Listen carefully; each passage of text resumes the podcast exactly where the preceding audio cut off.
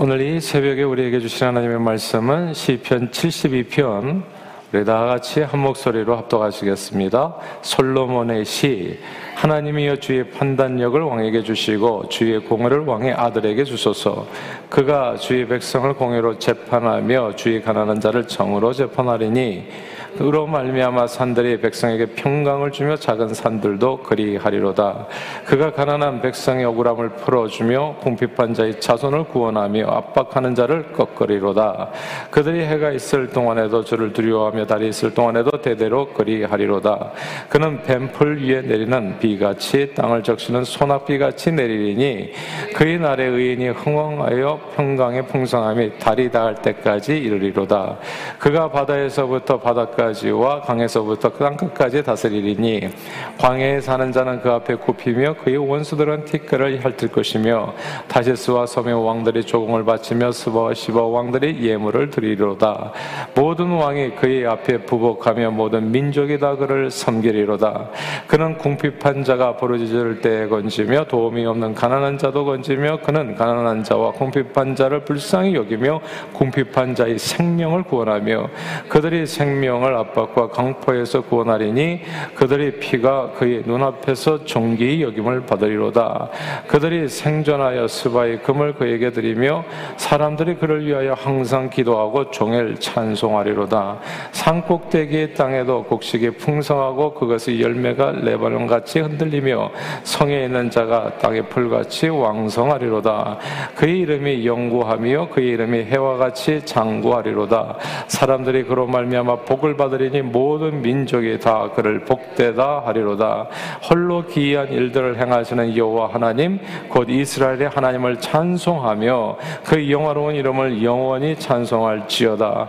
온 땅에 그의 영광이 충만할지어다. 아멘 아멘. 이세의 아들 다윗의 기도가 끝나니라. 아멘. 이세의 아들 다윗의 기도. 다윗이 자기 아들 솔로몬을 위해서 이제 한 기도예요. 그리고 이 기도가 나중에 다 이루어집니다.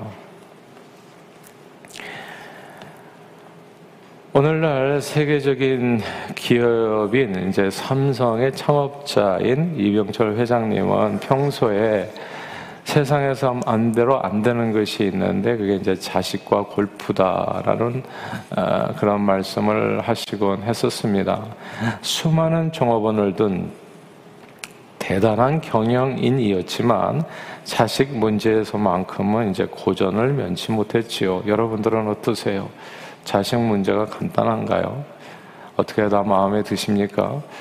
이병철 회장님에게는 이제 아실 거예요. 삼남 사녀였나요? 그래서 아들이 셋 있었는데 첫째 아들은 이제 장자 상속 관행에 따라서 원래는 이제 경영권을 이어받아야 될 그 위치에 있었지만은 아버지에게 그 능력을 인정받지 못해서 승계 경쟁에서 물러나 해외를 떠돌게 됩니다.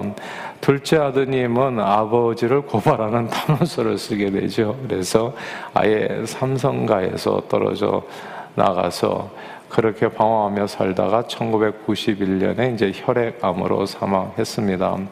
셋째 아드님은 공부를 아주 썩 잘하지 못하셨습니다. 뭐 학교에서 성적이 중간 정도.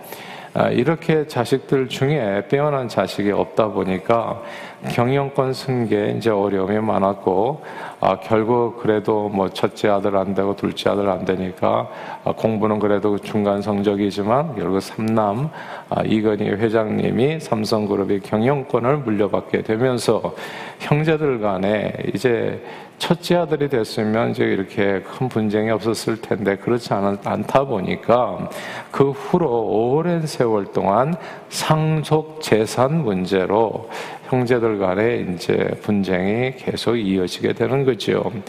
아, 고 이병철 선대 회장님이 소천하는 순간까지 참으로 골치 아픈 문제가 정말 인생의 세상 사는데 가장 해결 안 되는 문제 그둘 중에 하나가 이제 자식 문제였던 겁니다.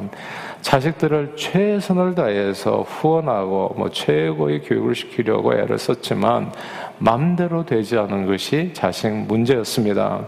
열심히 키운 자식이 제대로 경영권을 승계하지 못하면 이거 문제가 커지게 됩니다.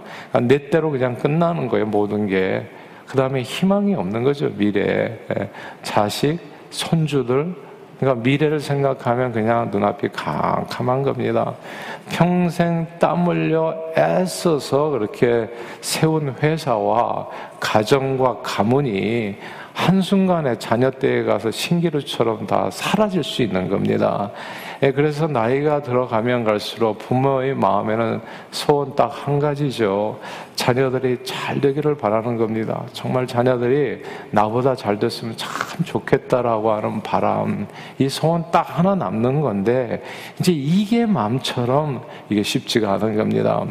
근데 이게 성경에 보면요. 훌륭한 영적 지도자들이 자녀 교육에 다 성공한 게 아니에요.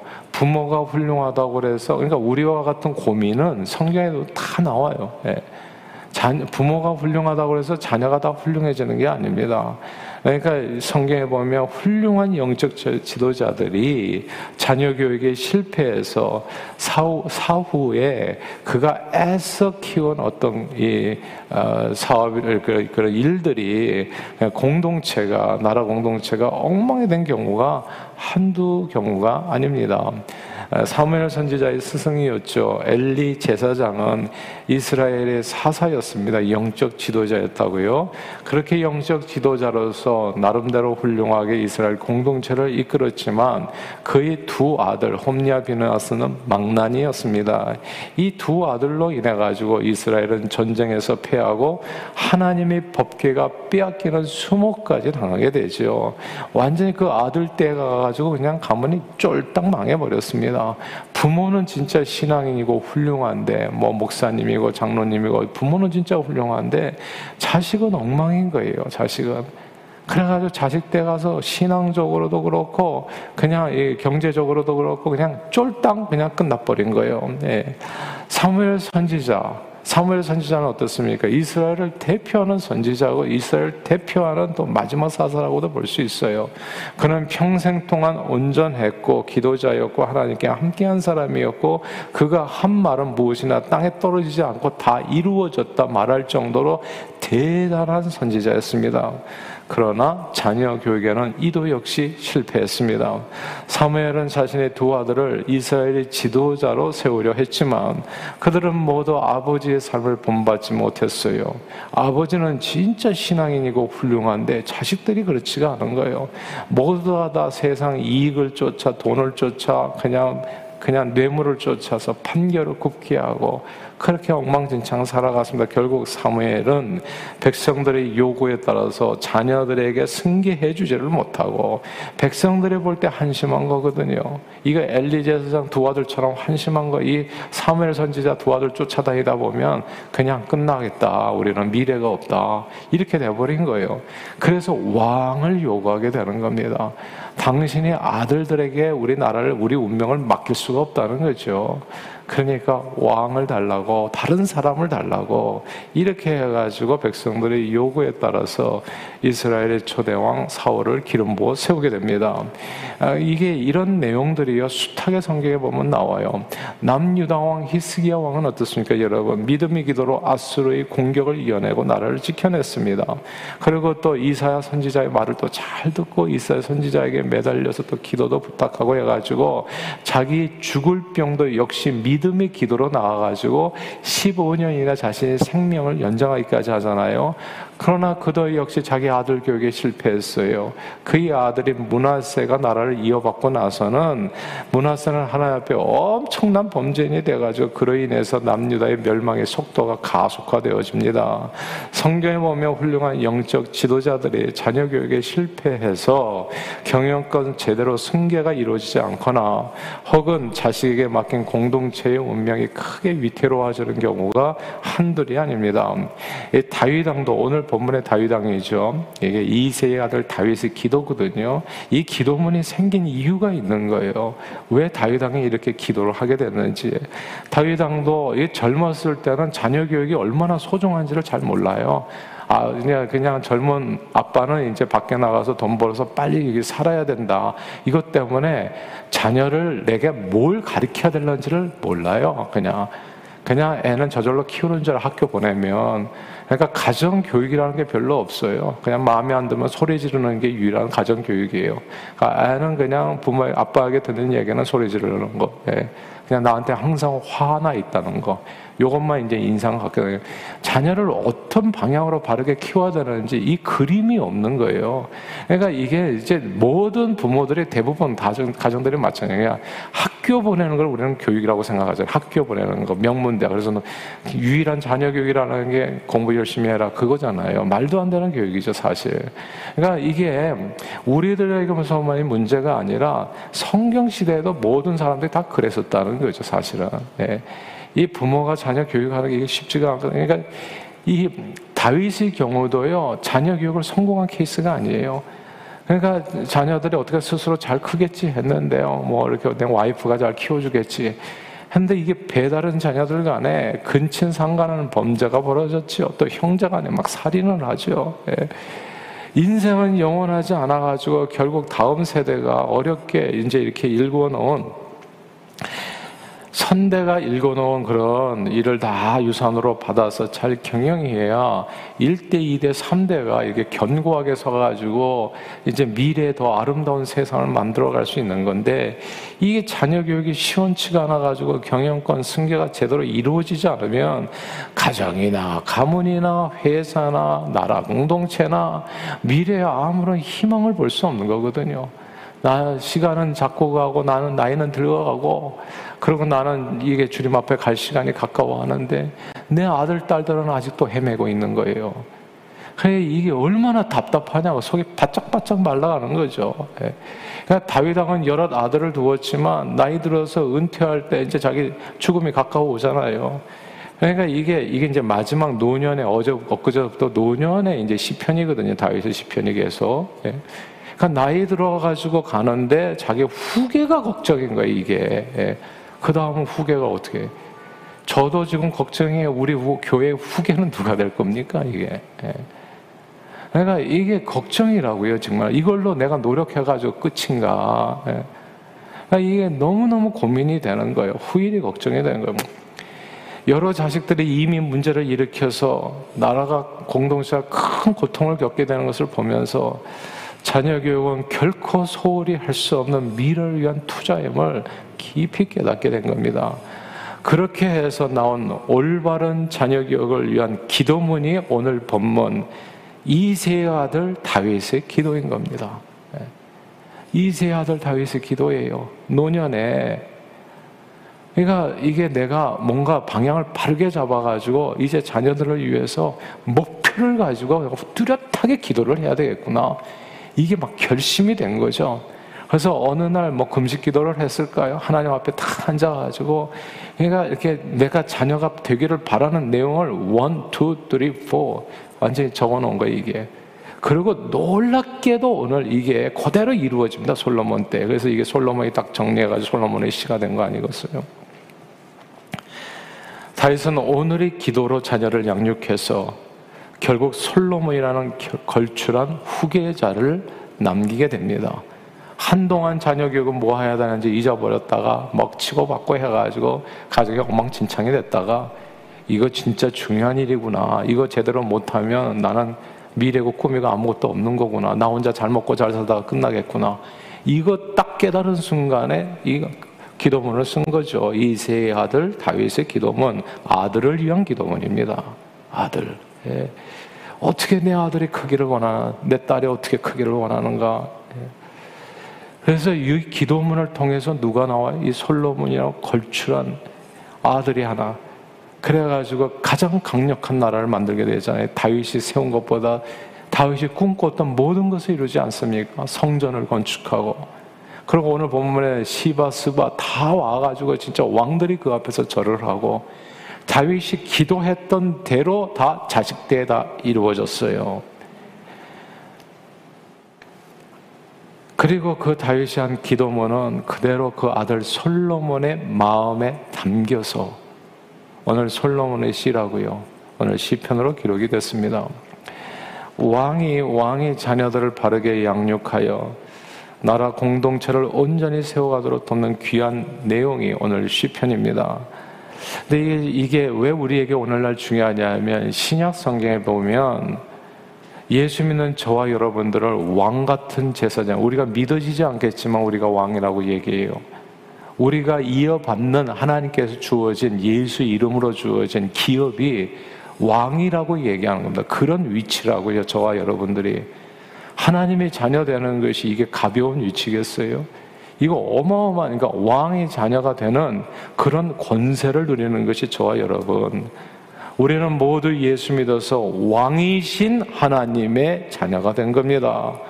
그러므로 오늘 시편의 기도문은 오늘날 자식들을 바르게 키우기 원하는 모든 신앙 있는 부모에게 큰 도움이 될 수 있는 내용이 담겨 있습니다. 다윗이 자기 자식만 키우는데 필요한 것이 아니라 오늘날 우리 자녀들을 왕 같은 제사장으로 제대로 키우기를 원하는 부모에게 오늘 꼭 필요한 내용이 원투쓰리로 담겨 있는 겁니다. 그냥 짧게 할게요. 첫째, 우리가 꼭 잊지 말고 자녀들을 위해서 기도해 줄 내용. 첫째는 지, 지혜입니다. 우리 1절 같이 한번 읽어볼까요? 72편 1절. 시작. 하나님이여 주의 판단력을 왕에게 주시고 주의 공의를 왕의 아들에게 주소서. 아멘. 왕과 왕의 아들에게 달라. 네. 이, 이 판단력이라는 단어를 주목해야 되는데 판단력은 일이 옳고 그름을 판단하는 이 능력, 지혜를 의미하는 겁니다. 솔로몬이 바로 이것을 구하게 되죠. 그러니까 가만 보니까 이세 아들 다윗이 기도했는데 솔로몬이 그 기도를 기억하고 있는 거예요. 그래서 왕이 되자마자 자기는 판단력을 하나 앞에 구했던 겁니다. 내가 이 많은 백성들을 바르게 양육하려면 내게는 제대로 된 판단력이 필요합니다, 하나님. 그래가지고 솔로몬의 유명한 재판도 그 판단력에서 나오는 거 아니겠어요? 자칫 잘못하면 정말 억울하게 사람을 할 수가 있잖아요. 자기가 권위를 가지고 왕의 권세를 가지고 그리고 정말 무고한 사람을 죽일 수도 있고 살인자를 살릴 수도 있는 거잖아요. 이게 얼마나 잘못된 일이냐고. 그러니까 판단력을 구하는 겁니다. 그런데 이게 사람의 삶을 살리고 죽이는 것뿐만 아니라 인생을 사는 데 있어서는 두 갈래 길이, 세 갈래 길이 너무나 많은 거예요. 어떤 잡을 거서 어디서 살 것인지, 누구를 만날 것인지, 어떤 와이프를 선택할 것인지, 너무나 판단력이 많은 겁니다. 왕과 왕의 아들에게 주여 판단력을 달라고 하는 이 기도. 이 기도를 여러분들의 자녀들을 위해서 꼭 해줄 수 있게 되기를 바래요. 하나님 내 아들 내 딸이 정말 판단력으로 제대로 된 판단력 지혜를 달라고요. 옳고 그름을 판단해서 의의 길을 따라서 살아갈 수 있도록 하나님 우리 아들을 우리 딸을 기억해 주시옵소서. 왜냐하면 이 저대로는 판단력을 해야지 바른 길을 걸어갈 수 있기 때문입니다. 하나님께서 기뻐하시는 그 길을 갈 수 있기 때문에 지혜를 구했습니다. 다윗이 다윗이 기도해요. 그리고 두 번째는 인복을 구했어요. 11절을 읽겠습니다. 살다 보면 이게 딱 필요하다는 것을 아버지가 알았지요. 11절 읽어볼까요? 시작. 모든 왕이 그의 앞에 부복하면 모든 민족이 다 그를 섬기리로다. 아멘. 하나님 이런 아들이 되게 해주세요. 이런 왕과 왕의 아들이 되게 해주세요. 이렇게 다윗이 이세의 아들 다윗이 기도한 겁니다. 자기 아들을 두고서 모든 왕이 부복하고 모든 민족이 그를 섬긴다. 이게 모든 세상 사람들이 정말 우리 아들을, 우리 딸을 사랑하고 섬긴다는 게 이게 따른다는 걸 의미하는 거잖아요. 이게 세상 살다 보면 여러분 다 아실 거예요. 사람 좋아하는데 이유 없어요. 사람 싫어하는데 이유 없고, 우리는 이유를 갖다 붙이는 거죠. 네. 여러분들은 어떠세요? 이유가 없다고요.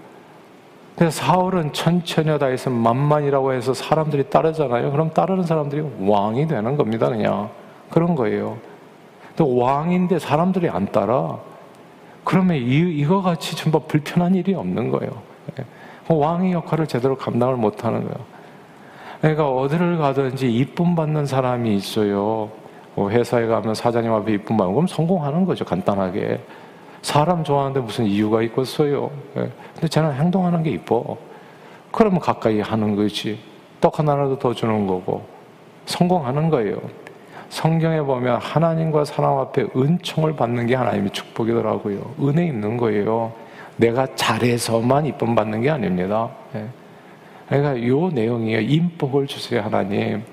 여러분의 자녀들을 위해서도 꼭 그렇게 기도해서 어디를 가든지 사랑받는 우리 아들, 딸들이 되고 어디를 가든지 미움받는 사람이 되면 어떻게 되겠습니까? 예. 무슨 복이 먹었어요? 인복을 구했습니다. 세 번째 물질 축복입니다. 16절 같이 읽어볼까요? 16절입니다. 시작.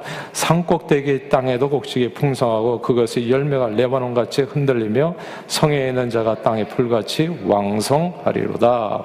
아멘. 이게 놀랍지 않습니까? 산꼭대기 있는 땅에 무슨 곡식이 나요? 예. 산꼭대기에서 무슨 농사를 짓냐고요? 네, 산꼭대기에는 바람 부는 그곳에까지 하나님 뭐든지 심으면 잘 되게 해주세요. 예. 내 아들이 내 딸이 손대는 일마다 다 잘 되게 사업에 손대면 잘 되게 해주시고 무엇이든지 하나님 성공하게 해달라고 하는 물질 축복입니다.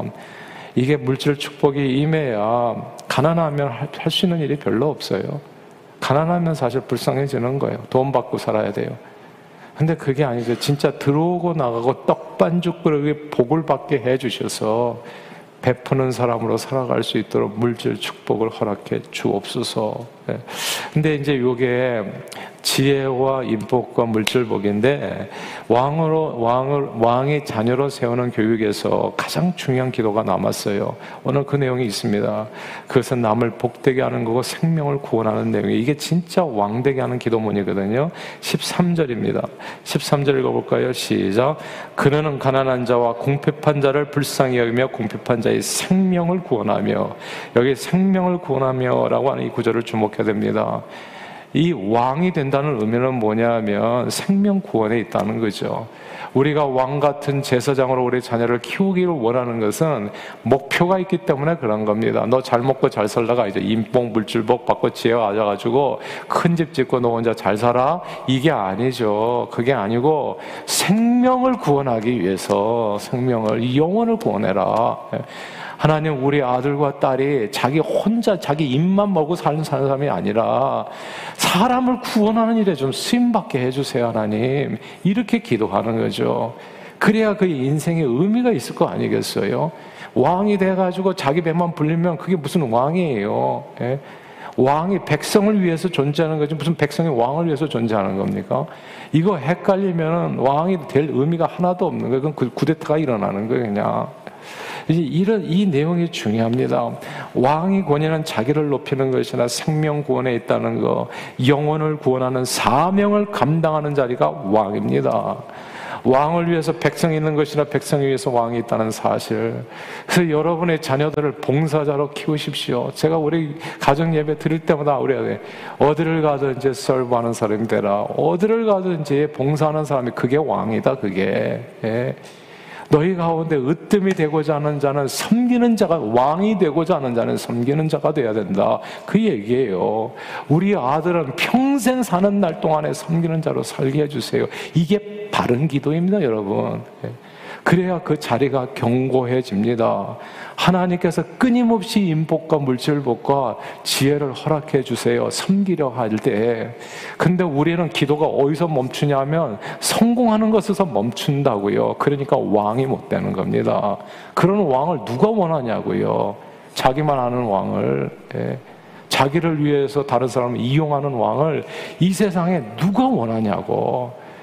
그러니까 정말 왕으로 키우기를 원하신다면 이 기도문을 잊지 마세요. 가난하고 불쌍한 사람을 돌보는 우리 아들이 되게 해주세요.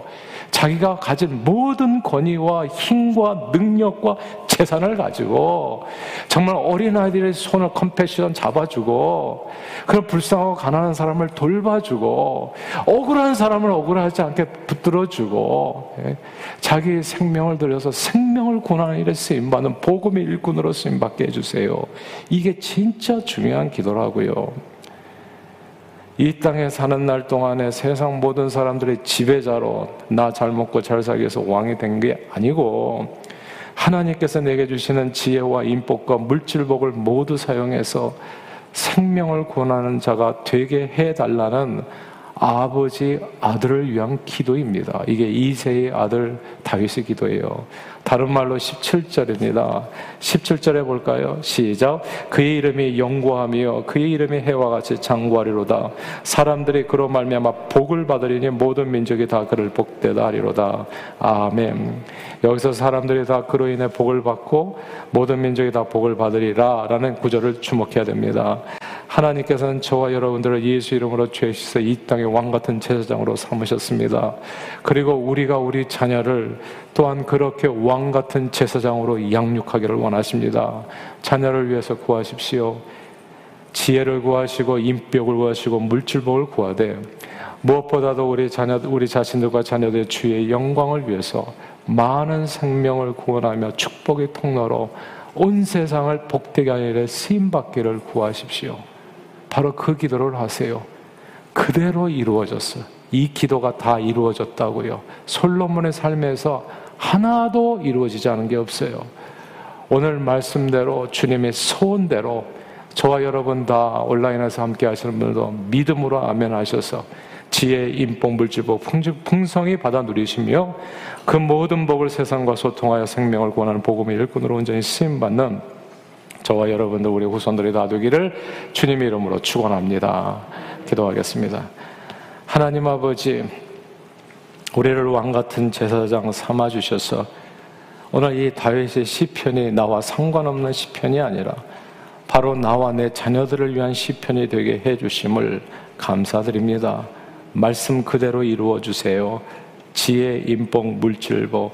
그러나 가장 왕이 왕이 되는 그 축복인 온 세상을 복되하고 생명 구원하는 일에 온전히 쓰임 받는 우리 자신들과 우리 자녀들이 되도록 오늘 이 아침에 우리 자녀들을 위해서 손들고 기도할 때 그 기도문 그대로 우리 자녀들에게 다 이루어 주시옵소서. 예수 그리스도 이름으로 간절히 기도하옵나이다. 아멘.